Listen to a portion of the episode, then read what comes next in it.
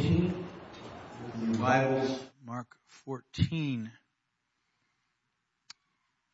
Each one of us is responsible for searching our own hearts. And the Spirit of God is constantly searching the hearts of men. And as Christians, God searches our hearts and seeks to make them known to us. That's a real key factor. In Proverbs 21 verse 2, every way of man is right in his own eyes, but the Lord weighs the heart. And so God is constantly digging deeper in our lives. On the surface, we can feel okay, but God is digging in there and messing around in our lives to show us the content of our hearts. Now it's through preaching that God does some of His greatest work in our lives. God speaks through the preaching of His Word. He reveals our hearts through the preaching of His Word. When the disciples followed Jesus, He was constantly speaking to them. They had to assess His words, His teaching, and His challenges personally. Every one of us has a personal responsibility before God. And I say all that to bring us to the text that I'm going to read. So Jesus is with his disciples. It has been three years they've been following him. And three years is plenty enough time to make quite a few assessments in our lives, to hear a lot of preaching, and to be dealt with by God and either be responding or not responding. Now in the text, Jesus goes beyond simply generalizing his statement. A lot of times preaching is a general overall and you take it by the Spirit of God. But in this text, he makes a specific statement directed at a specific person, but the disciples are not sure who he's talking about. And this leaves us with a personal challenge tonight. I want to preach out of Mark 14, sermon I've entitled, Is It I? Mark 14 beginning in verse 17. In the evening, he came with the twelve. As they sat and ate, Jesus said, Assuredly I say, one of you who eats with me will betray me. They began to be sorrowful and say to him one by one, Is it I? The other said, Is it I? He answered and said to them, It is the one of the twelve who dips with me in the dish. The Son of Man indeed goes just as it is written of him, but woe to that man by whom the Son of Man is betrayed, it would have been good that that man had never been born. Is it I? I want to first look at the intimate setting in our text. So here's Jesus. He's with his 12 disciples. They're breaking bread, which fellowship is always an intimate setting. But on top of that, they're conducting the Passover. Now this Passover would be far greater in significance than the previous because this Passover would signify the death and the crucifixion of Jesus Christ. And although the disciples did not have a full understanding of all that this was about and all that was about to take place, they had been prepared for three years for this time. Now the twelve are alone with Jesus in his last days before his crucifixion. Now to this point, there's been much that has been deposited in their lives from Jesus. He has spoken on a consistent flow of the Word of God into their lives. He has dealt with them as a group. He has dealt with them as individuals. This was a constant throughout their time following Jesus. Now we know that Judas would be the one that would betray Jesus and turn him over to be crucified, although Judas himself did not know that his actions would actually lead that far. So you never know how far that your indifference or sin will take you. Judas had no idea how far. He simply is impulsive. He's a carnal man. And, and so here we have the setting See, Judas was just looking for a way to make some money because the Bible says that greed was his problem. And so there was this issue in Judas' life all along that was never resolved. And now it would be the very thing that would cause him to sell out Jesus. See, the things that you leave unresolved uh, foment and attract demonic attention, which we're going to get to in a moment. So in John chapter 12 verses 4 through 6, but one of his disciples, Judas Iscariot, Simon's son, who would betray him said, why was this fragment not, or fragrant not sold for 300 denarii and given to the poor? This he said not because he cared for the poor, but because he was a thief and had the money box and he used to take what was put in it. So Judas had an issue. But the problem with Judas' issues, he never resolved it. It maintained itself throughout the entire time he was with Jesus. And here's the reality that we all face tonight. Number one, God knows our hearts. He knows where we are failing and he knows what we're struggling with. So here's Jesus, the twelve are with him. They're in a very close place with him. There's an intimate setting at hand. Even Judas, who will shortly betray him, he's in on this. Because God will not quickly cast us away or judge us. But He will allow the content of our lives to play out. And if we don't allow His dealings and His long suffering to cause us to change, we will eventually act out what is in our hearts. Okay? If you didn't get that, I'm going to say it again. Because he doesn't quickly cast us off or judge us. He gives us time. It's called the long suffering of God that he endures our issues. But all along, He will allow the content of our lives to play out, and if we don't allow His dealings, which are many, and His long suffering, that means the time He's giving us to cause us to change, we will eventually act out what is in our hearts. So don't take God's intimacy as a green light to continue on the wrong path because it's deceptive. This event with Judas was not just a prophetic fulfillment, but it's something that can happen to anyone. God makes a statement when the sins of men became to a peak in the book of Genesis and he says in Genesis 6 3, my spirit will not strive with man forever. And upon that he pronounced uh, that men would not endure more than 120 years. And the reason being is because the more he gave them, the more wicked they'd become. So God says at some point I'm going to cut it short. Adam Clarke says it's only by the influence of the Spirit of God that the carnal mind can be subdued and destroyed. But those who willfully resist and grieve that spirit must be ultimately left to the hardness and blindness of their own hearts if they do not repent and turn to God. God delights in mercy and therefore a gracious warning is given. Just like with Peter, Jesus would deal with him on the point of his failure. He would deal with him about his pride. But as I preached on Wednesday, pride has blinders and so we don't always see it. Peter still denied Christ in spite of the warnings. Now he may have recovered and certainly this is the hope that when people fail, they'll finally see it and really repent. But the thing is, we are not privy to the outcome of things. We don't know the full extent of, of what we're harboring and when it finally plays out, if it does, uh, where it's going to take us, the harvest that's going to be produced. Judas had no idea it would produce the crucifixion of Christ. I don't know exactly what he was thinking. He was just looking to make a buck. 30 pieces of silver. Figured Jesus would work his way out of it, but it didn't.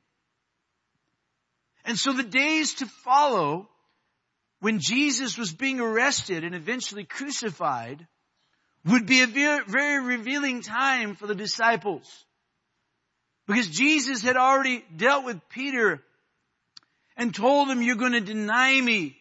But listen to what Peter said in Matthew 26, 35. Peter said, even if I have to die with you, I will not deny you and said all the disciples. So they were blinders to the true ability of what their hearts could produce. This is Jesus telling them this and yet they still, no, no, no, that, that would never happen. Not, not to me.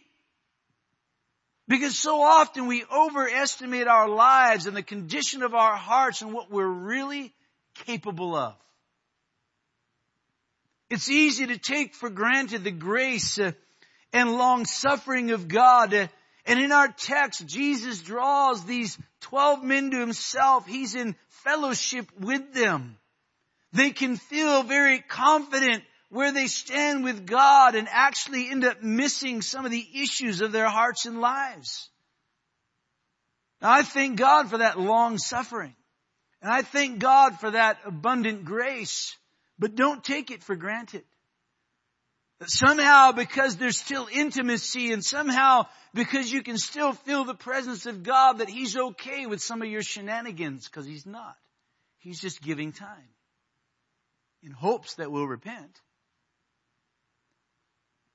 And then he lays it on them in verse 18. Surely I say one of you that each of me will betray me. Whoa. Can you imagine just, just how it felt in that room? One of you guys is going to betray me. And this sets something in motion, both good and bad. So let me look secondly at the specific word from God. So in our text, Jesus specifies that one of them will betray him. Judas already knew it was him. Now, again, he, he didn't know the depth he was really in here. But Judas knew it was him. Because he had already gone and made the deal. So think about this. Jesus brings a specific word from God. Specific word.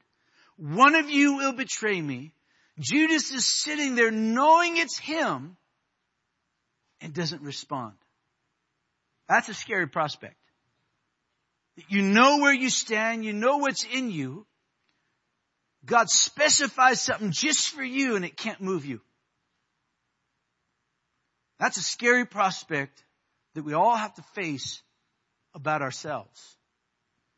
What do you do when a specific sermon or word from God reveals exactly what you're up to, exactly what you're conceiving in your mind and heart, exactly how you've been acting. What do you do? Ah, they're always preaching at me. Somebody told them something. Or, ooh, God, forgive me.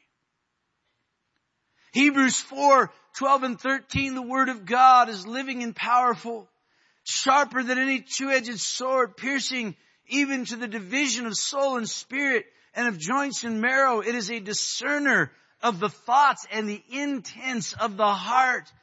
There is no creature hidden from his sight. But all things are naked and open to the eyes of him to whom we must give an account. Think about that. So the word of God is preached and, and we just take it for granted. Uh, another sermon, we've heard so many over the years, uh, and some move us, some don't. No, it's a living word that now is active. It's searching hearts. It's getting into the crevices and the deep parts uh, and the places of our hearts knowing that the day is going to come, we're going to give an account. So the Word of God is designed to get down inside of us and deal with the very deep internal things in our lives. That's the design of the Word of God. Now Jesus knew that Judas had issues. He knew this. He knew that Judas would betray him. And he said it straight without reservation with Judas sitting right there in front of you, of him, one of you is going to betray me. Couldn't move him. Couldn't move him. How do you respond when your issue is mentioned point blank with you right there? Go into a tirade, get angry, start projecting fault on somebody else to cover up your own. What do you do? When your issue is mentioned point blank, you're right there. When preaching reveals the intent and content of your heart, Because here's the scary part. The other disciples immediately began to search themselves. Is it I? Is it I? Judas, the one that specifically meant for, doesn't budge. Now, I don't know whether he was one of them just out of formality's sake that, you know, everyone else says, is it I? If he doesn't, it might be obvious, but he didn't budge. Everyone else is searching their hearts, but the one that God's really dealing with, not budging.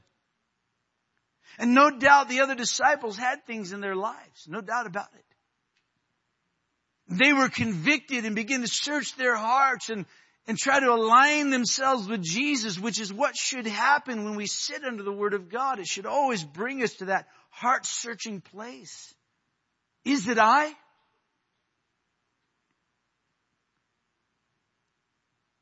Now, Judas did not realize that his greed, which would cause him to sell out Jesus, would lead to the crucifixion.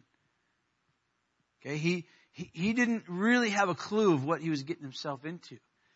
Because the problem is the longer you maintain the unresolved issues of the heart, the more deceived you become. And the harder it is to project the consequences. So here he is now. He had already done the deed. He's already made the deal. Uh, He's sitting there now in the presence of Jesus, thinking that this will pass like the rest. He's been up to this all along anyway. But little did he know the depth that he had just stepped into. And when he fully realized the depth of his actions, he went and hung himself because it was so overwhelming. And as I'm going to speak in a moment, because there's a demonic element that entered into the picture. See, our ultimate response to God's specific word is being formed every single day. Every day. Whether it's through the reading of your Bible, whether it's in fellowship and you're talking the Word of God, or you have people speaking into your life, or the ultimate way of God speaking through preaching, every single day, a response to God's specific Word is being formed. In 1 Corinthians 11 verses 31 and 32, for if we would judge ourselves, we would not be judged. But when we are judged, we are chastened by the Lord that we may not be condemned with the world. Now the problem for some of God's people is that there is little to no self-judgment going on. It's the problem. So of course, when somebody else comes and brings the judgment, you, you fly off the hook. Or you just label them being over spiritual, or you do what the, the famous thing is, is you just project things back on them and remind them of how messed up they are. Because there's no self-judgment. And when God does deal with us, it's because He doesn't want you to ultimately be condemned with the world. When He does yank your covers and the light is shined on you, He's doing it because he doesn't want you to be judged and condemned with the world. We always hear the word of God and so often it was for somebody else. Man, I wish they would have been here. Or you're here and your spouse isn't. Man, I wish my spouse would have been here. But what about, is it I? Or we hear our issue loud and clear, we just don't respond just don't have hearts that God can move.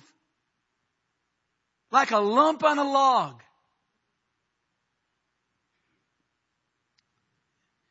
When God deals with us, He does so knowing the end result. Jesus knew the end result of Judas. Now Judas may very well have betrayed him no matter what.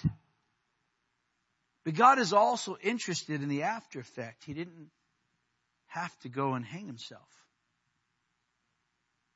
It doesn't have to be spiritual suicide because you failed, but here's the problem. You get in so deep and you really don't have control anymore of the circumstance.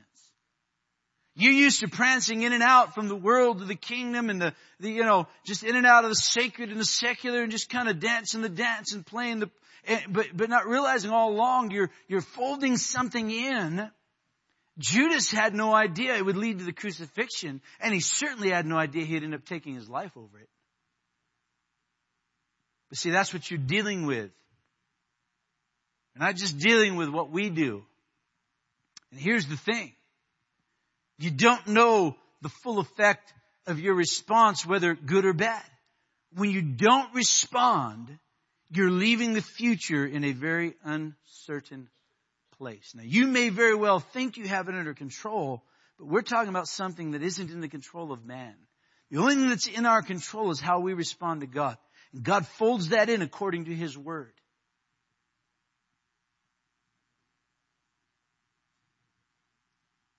The issue is what you're becoming every time you ignore God's dealings and warnings. You're becoming something. Something's happening to your heart.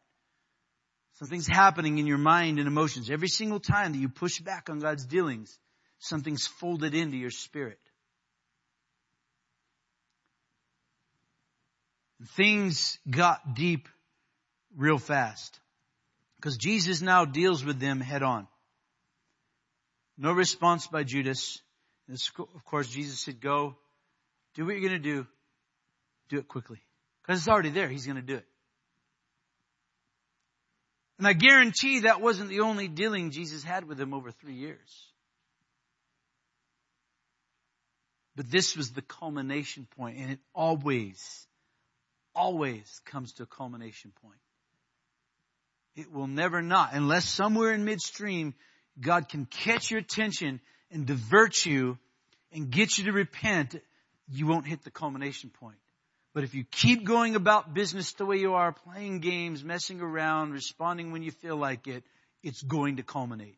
How? Don't know. That's the thing. We don't know how deep we really are. Some of you don't know how deep you really are and how fast things are unraveling. And what happened in this scenario is the lack of response carried with it a demonic element. In John 13, 26 through 28, Jesus answered, it is him whom I shall give a piece of bread when I have dipped it. And having dipped the bread, he gave it to Judas Iscariot, the son of Simon. And after the piece of bread, Satan entered him. Jesus said, what you do, do quickly.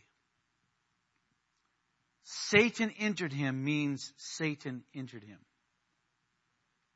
So something happened in the process of his life and him not responding and his inability to war off this inevitability to this day of culmination now wasn't just a response. It wasn't just a selling out, but there was a demonic element and Satan now entered him.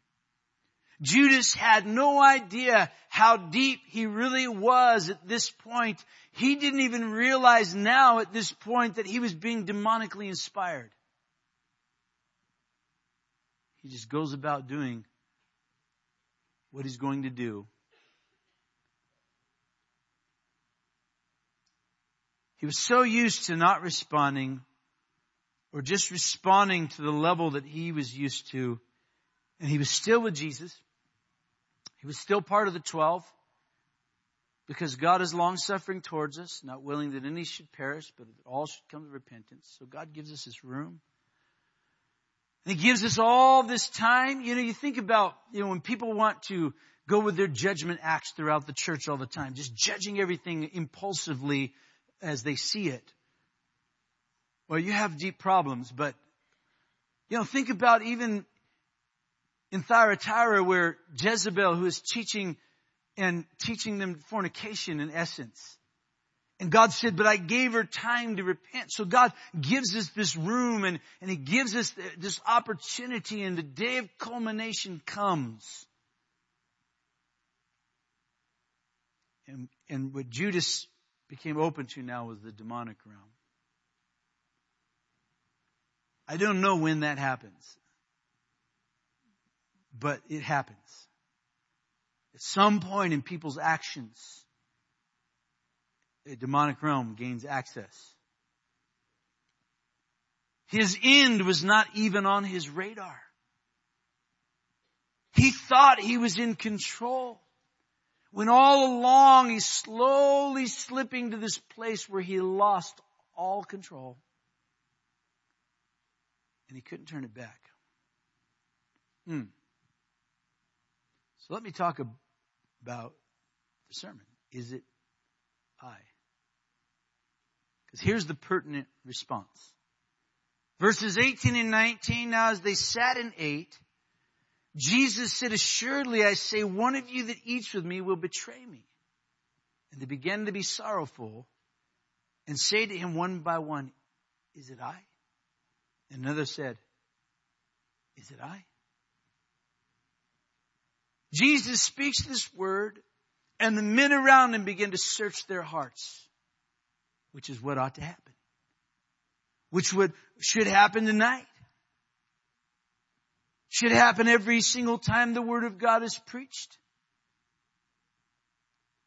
Is it possible that that person that you refuse to let speak into you because the way you view them could actually be speaking for God? Well, possibly. Is it I?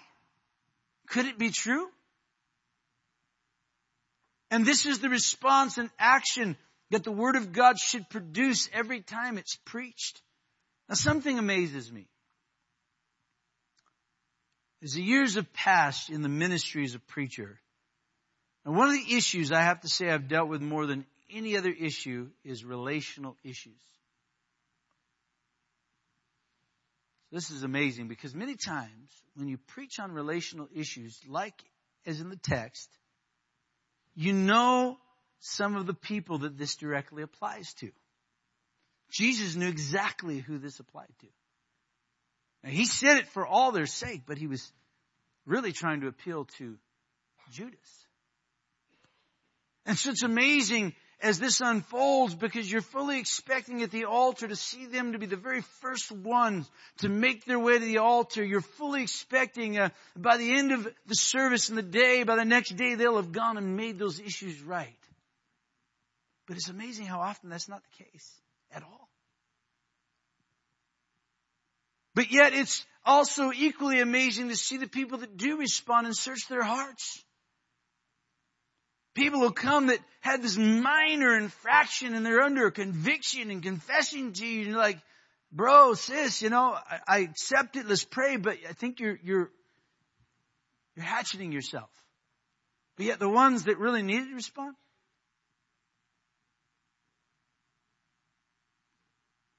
So here's where the rubber meets the road in our relationship with God. James 1, 23 through 25. For if anyone is a hearer of the word and not a doer, he is like a man observing his natural face in a mirror. He observes himself, goes away, and immediately forgets what kind of man he was. So we can sit under the word of God. It's convicting us. We feel it. God can to some degree perhaps deal with us while the Word of God, but if you don't deal with and respond to what God's dealt with you about, if all you are is a hearer, but you're not a doer, here's the danger of any response other than, is it I? Because you forget who you really are and what you're really capable of and how far you can actually fall if you're not careful. We forget that so easily. And the greater concern is you don't know the outcome. Judas did not realize again that his actions would cause Jesus to be crucified. This was so overwhelming for him to the point he went and hung himself and no doubt that that demonic element that was there pushed that over the edge where he maybe in his normal right mind could have responded. See, and that's the thing we don't know. We don't know at what point that we've gone too far or we stepped over or, or uh, the demonic element entered in. We're, God gives us every day, every service to respond accordingly. Is it I? If you're not doing that, I can't give you any guarantees whatsoever where you're going to end up of what you're possibly going to do and decisions you're going to make down the road that you may say now, oh, never. Like Peter, oh, we would never deny you. Oh, you will. If you don't start responding to God, is it I?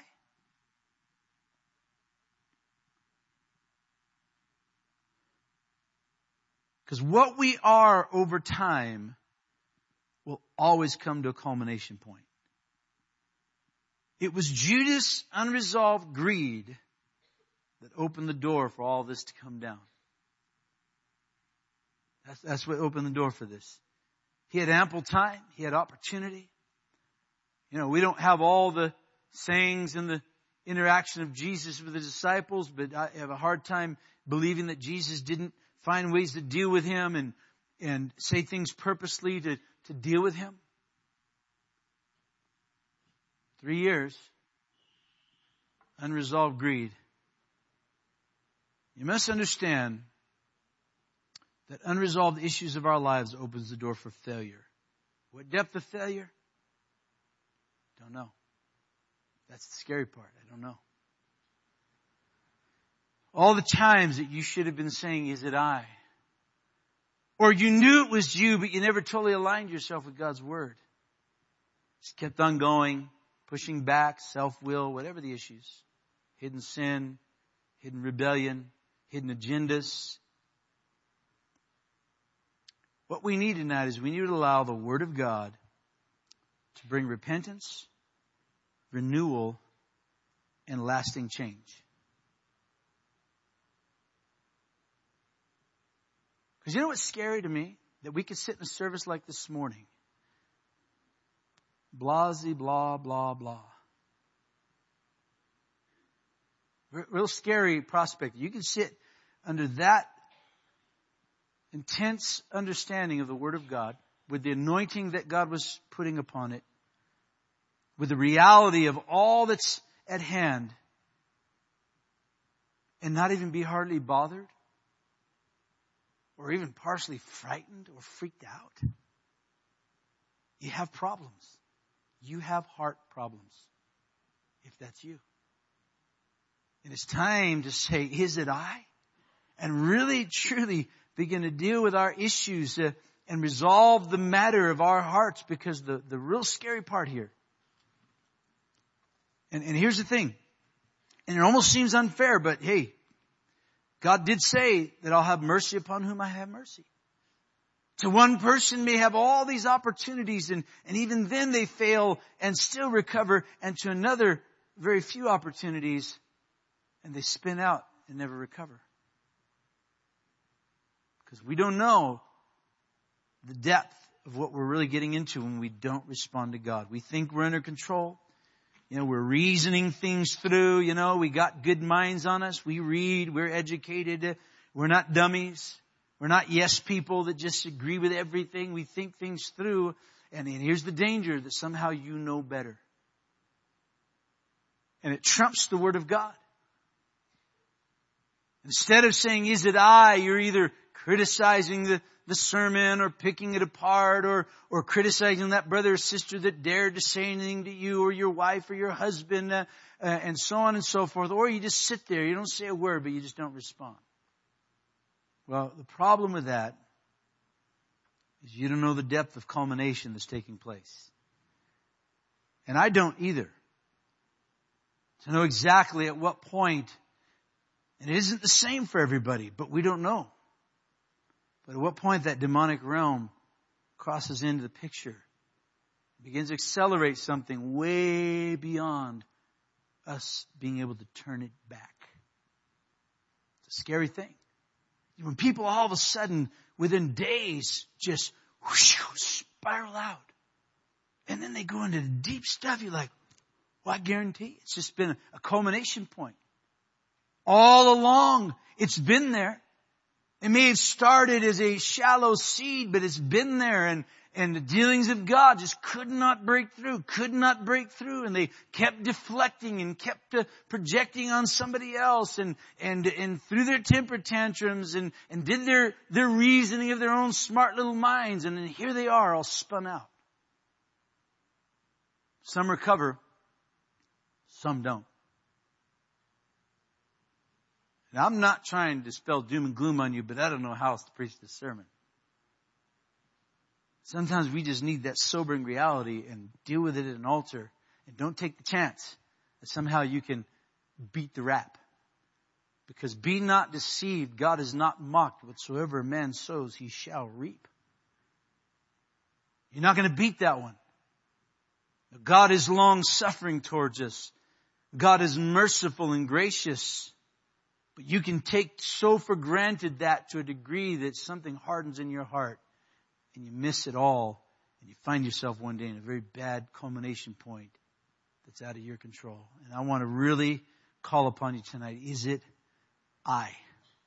Because that is the pertinent response. I want every head bowed, every eye closed. Do your best not to move around if it's just simply trivial stuff. We, we, we need to respond to God. And I worry about people that never respond to an altar call. There is something so absolutely wrong in your life. Something so out of whack and out of place. But see, we deflect all of that. We don't like those statements. But Jesus made a specific word for a specific person. And you ought to thank God for that if that's ever the case. Because God's trying to help you.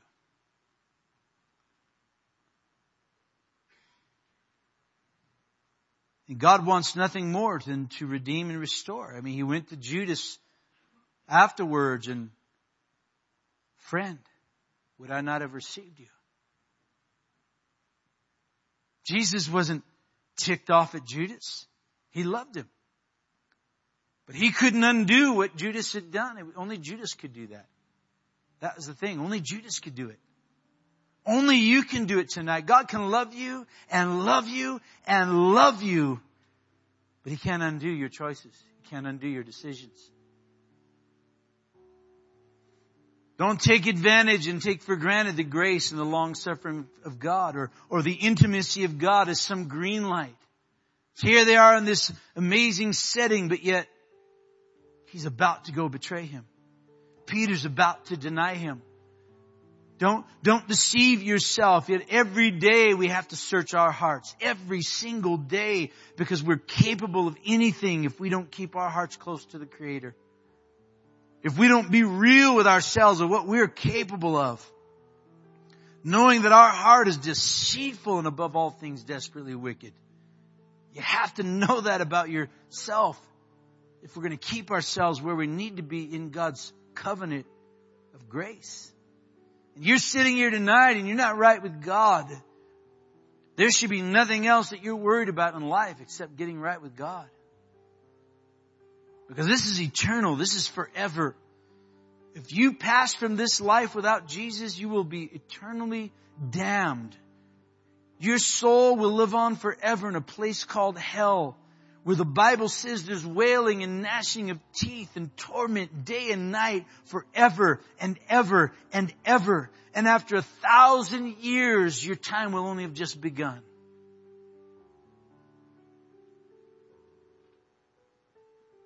But you can be delivered of that. You can be freed from your sin and bondage in life through Jesus Christ. And you're ready for that tonight. You're ready to ask God to forgive you. I want to ask you to do something. I want you just to slip your hand up. If you would like me to pray with you and ask Christ in your life, uh, you're ready to get right with God, come to Jesus. Would you lift your hand up all across this place? God's dealing with you right now. Tonight's your night. This is your time. God is waiting on you. What will you do? What kind of response? Because you're not going to be able to control the outcome if you don't respond to God. And that's the scary thing. No man is promised tomorrow. We don't know what a day will bring forth. Life can change so ever suddenly. You have to respect that. You're ready to get right with God. Come to Jesus. Lift your hand. Who's that? Thank you so much. Who else? You're ready to get right with God tonight? Sitting in church. You sit in church often, but your heart's not right. You've got bitterness. You've got unresolved anger. You've got greed problems perhaps. Immoral problems that are unresolved. You're not fighting against. You're just indulging. Whatever they are, your heart's not right. Young people that you're living the double life. You're everything that was mentioned this morning. You're the one that hides the app behind the app. If your parents take away your phone, you in dece- deception go and find another way to get a phone and because your heart's not right with God. And if you were to slip into eternity tonight, you would slip into hell, eternal damnation forever and ever and ever. And you're ready to get right tonight. God is calling you to himself. Would you put your hand up? Who else with this honest heart? I'm not right. I'm ready to get right tonight. He that has an ear to hear, let him hear what the Spirit says. That is a spiritual capacity to hear what God is saying, to feel the compelling element of God at work. Don't take that for granted. When God is moving you, you may feel singled out and God is all over you. Don't think that somehow you're going to respond when you're ready because you can't do that. That's not the way it works. You respond when God is ready. And I declare tonight, God is ready. Will you come to Jesus? Thank you so much. Who else? Who else? You respond when God is ready. God is dealing with you now. Behold, now is the day of salvation. You're not living right but you're sitting in church and God is dealing with you, you will not beat the rap. You will not overcome the reaping and the sowing. You will not. It will hit a culmination point and I cannot guarantee at that point where it's going to end up. You're ready to get right tonight. You're to respond. I'm waiting because God's dealing with some people. It's a heavy, heavy dealing of God right here. You're ready to get right tonight. Go on record. I'm not right. I'm backslidden in my heart. I'm living in hidden sin. I've got the double life going on. I've got bitterness. I've got hatred, unresolved. Uh, I'm ready to get right. Lift your hand up. Who's, who's that? God's dealing with you right now. Thank you. Because this is heaven or hell stuff. What I'm talking about is heaven or hell stuff. Right now, this moment, the things coming out of my mouth are heaven or hell stuff.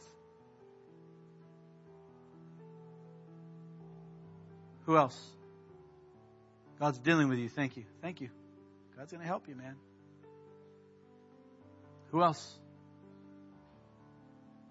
Thank you. Who else? God's dealing with you right now. Your response is everything. Judas went on for three years like this. Some of you have gone on longer than that. It is scary. It will come to a culmination. It will. And when it hits the fan, it is totally out of your control. Let's get it right tonight. Uh, let's begin to respond. Is it I? Yes, Lord. Some of you know it's you. Will you respond? Who else? I'm not going to hold it much longer. We're going to move on. Anybody else? You're lifting your hand. Okay, listen. All those that lifted their hand, I need you to come out of your seat. I need you to make a play at this altar. Come quickly. Because I, I, don't remember all of them they were. You're coming out of your seat. I need, I need you to minister to these. Take time with them. Every head is bowed, every eye is closed. Okay, listen.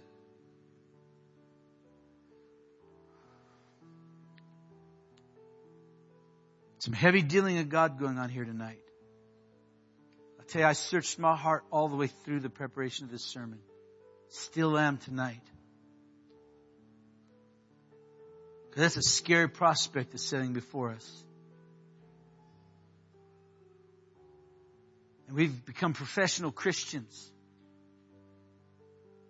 We're such reasoning in our minds that we, we trump everything that God tries to deal with us about. That's a scary place to live your life. The response is pertinent is, is it I? Some of you, you don't even have to ask that question. You know without a doubt it's you. And you only do your own soul and your own conscience harm by pushing back on that and not responding. And slowly something's being folded into your spirit. You are becoming something over time that you have no control over. If you don't get some of your issues right, they may not be heaven or hell right this second, but they will become. And the problem is that, that if you're not responding now, once they become that, you won't even realize how far gone you are. So tonight is a time to respond accordingly. Align our hearts, deal with our issues, and let God have right of way. We're going to open these altars. We're coming. So we stand to our feet and we're making a place before God. Is it I?